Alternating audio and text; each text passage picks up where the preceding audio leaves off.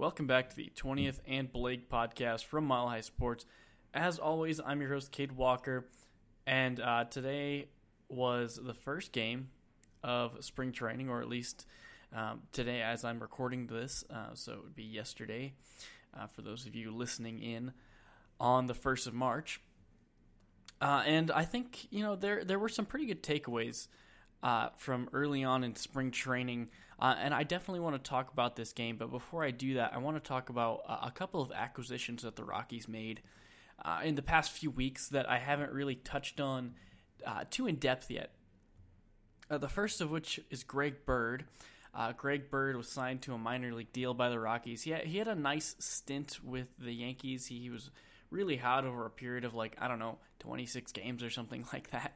It was a really short sample size, but he uh, he, he was always really uh, touted by uh, Yankees Twitter, Yankees fans, and even uh, Yankees front office and officials. Um, but that Greg Bird, hey, you know, this guy's legit. He's going to be good. Uh, but unfortunately, Greg Bird was hit with a lot of injuries, had a lot of injury trouble, just, uh, just all over the place. Um Almost every single year he was with the Yankees, he just had some sort of issue. Um, so, I mean, it's worth kicking the tires on this guy.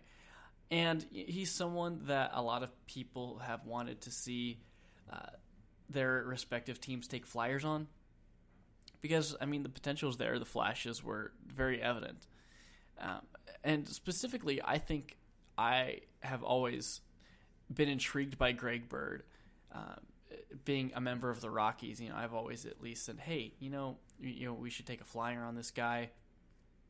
At least the past couple of years, since um, he didn't really work out in New York as well, uh, because Greg Bird actually is a Colorado kid. Went to Grandview High School. Uh, him and Kevin Gausman formed a very dynamic duo um, out in Grandview and Aurora, and uh, they were. They're a powerhouse, essentially, when, when they were um, high school baseball players in Colorado. I mean, both of them are in the Major League Baseball currently, so uh, you can imagine the kind of talent it was. I mean, you don't really get that kind of talent in Colorado high school baseball that frequently. So, uh, yeah, I, I think Greg Bird, someone who grew up in Colorado, uh, has hit in Colorado for.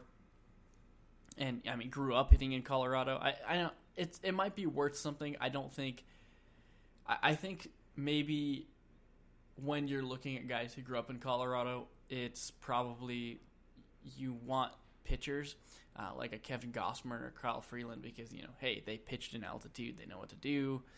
Um, they, they have those years of experience in it. Uh, whereas hitters, I don't know if it matters as much. Um I mean, hit the ball, it's going to go a certain, you know, amount, amount of feet.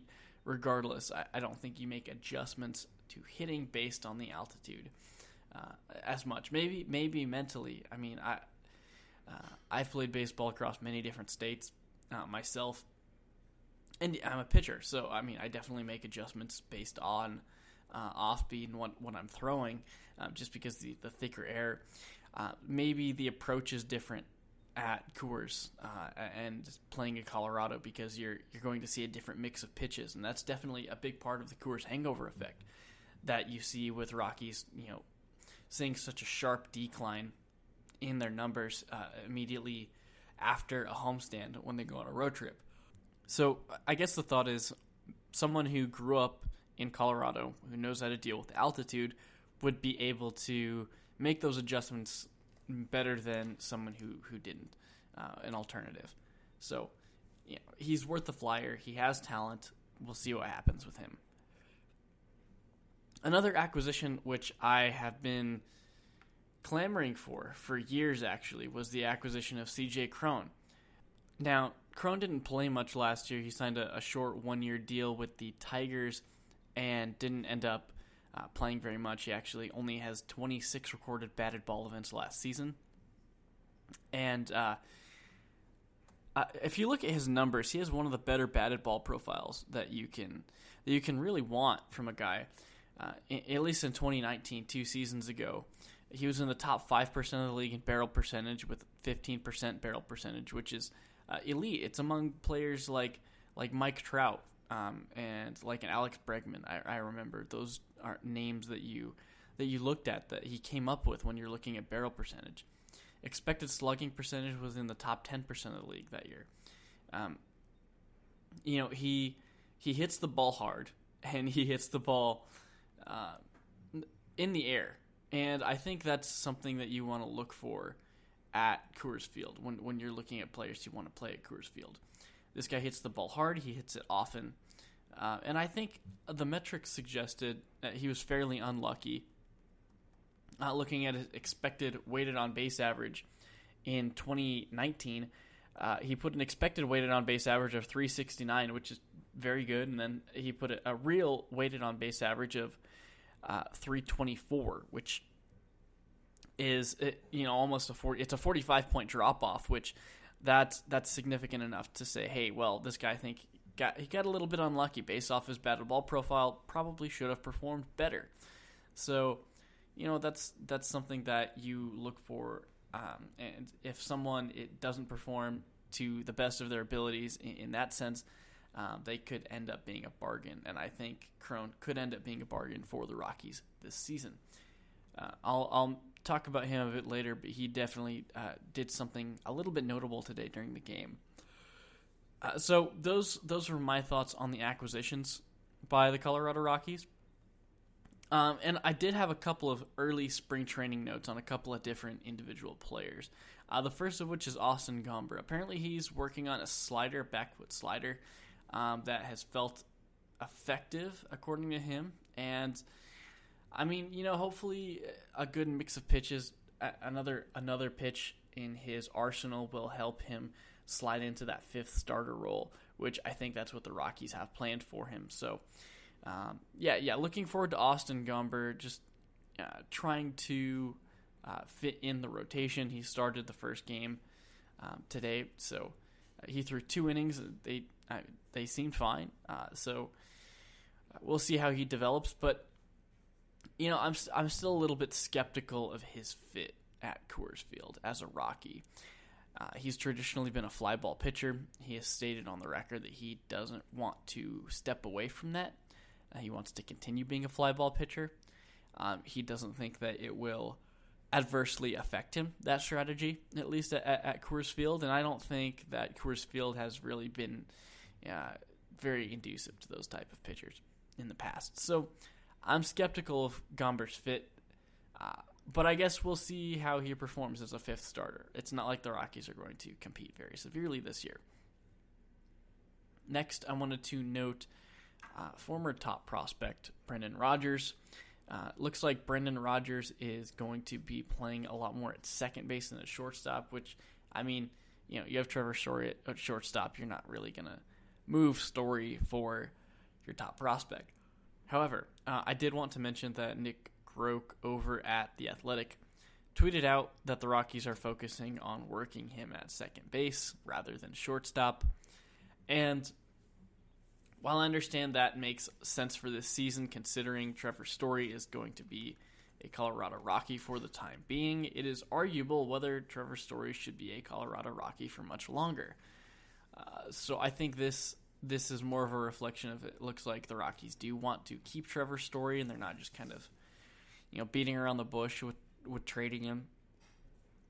But uh, it does look like they're going to try and keep him as long as they can. They're going to try and hold on to him, um, which I think is a mistake. First of all, Trevor Story, after this whole Arenado, uh, the shenanigans that happened down there, I don't think it is likely that he will resign. With that being said, uh, I did th- see that Trevor Story made a couple of statements that the front office hasn't even reached out to him about extension. Uh, so he's trying to focus on this season. So with all that in mind, it seems like the Rockies are going to just kind of ride him out for the season, whether they look to deal him in the tra- at the trade deadline or they look to deal him um, Not, or not deal him at all and just let him walk in free agency and get a compensatory pick. I, I'm just not sure how how the Rockies are planning on handling it, uh, but I do know for a fact that if they traded him now, they would receive the most trade value possible out of him. So I think giving Brendan Rodgers some reps at shortstop would be a beneficial thing long term. Um, but I understand it, what their current perspective is over the early season. Another note, uh, Bud Black mentioned that Scott Oberg is returning slowly but surely after he received surgeries. There were uh, blood clots forming in his arm, uh, almost a borderline life-threatening uh, condition, and uh, he he's almost back. I mean, it, it looks like he's going to return to full form, and we'll see how, how Oberg looks when he comes back. So, uh, you know, best wishes to him, and to see uh, how he how he's going to do is going to be definitely a an intriguing development. Uh, now, uh, I wanted to close out just talking about the game. Just a couple of noteworthy performances. Uh, Josh Fuentes went two for two, as well as Garrett Hampson. Uh, and, you know, these are guys trying to lock down permanent spots. Hampson's trying to lock down a spot where, somewhere either in the outfield or at second base. Uh, so, uh, you know, he's he's... gave himself a pretty decent start in spring training. He's just trying to earn that spot. And same thing with Fuentes. I mean, the Rockies uh, did pick up Greg Bird and C J. Cron in my, on minor league deals this offseason. Uh, but Josh Fuentes notably finished the season there at first base last year, so he wants to hold on to that position. And, you know, admittedly, Fuentes is a fantastic defensive first baseman.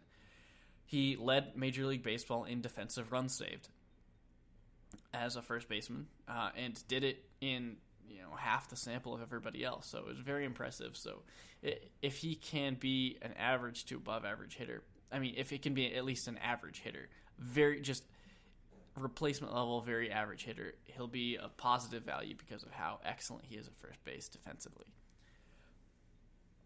So the Rockies won today, five to two.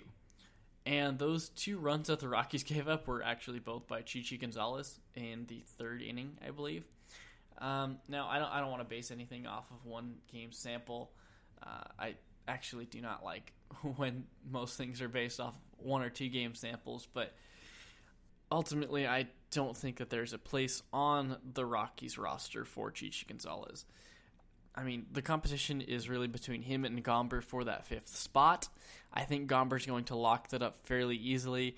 I don't think the Rockies keep Chi Chi around as uh, a depth piece or a long reliever.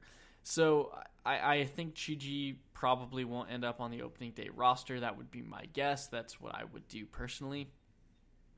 Um, but again, it's not based off of the sample, but just more of how Chi Chi has performed over the past couple of seasons, and how he doesn't really seem like he's going in a upwards trajectory. Uh, one more thing. So I mentioned C J. Cron earlier, his batted ball profile. He did barrel a ball today. Uh, barreled it fairly deeply, uh, but it, it was caught to fly out. But notably, if you look at the tracking data, about sixty-two percent of the time is the ball, a ball with that exit velocity, that launch angle, a home run at Coors Field. It also has an expected batting average of eighty-seven percent. So most of the time, a very, very large majority of the time, that ball that Cron hit is it, it's either down or gone. So something worth noting is that I think Cron's, Cron's bat is there, it's real, and the Rockies will benefit from it this season, uh, however long they wish to remain competitive. Uh, thank you for tuning in to this episode of twentieth and Blake Podcast. Uh, make sure to follow me on Twitter at Cade C. Walker. And uh, at, you know, if you have any questions, just tweet at me. Uh, send me a message, anything like that. But again, thank you for listening, and I'll talk to you next time. Without the ones like you who work tirelessly to keep things running, everything would suddenly stop. Hospitals, factories, schools, and power plants, they all depend on you. No matter the weather, emergency, or time of day, you're the ones who get it done. At Grainger, we're here for you with professional-grade industrial supplies. Count on real-time product availability and fast delivery. Call, click grainger dot com, or just stop by. Grainger, for the ones who get it done.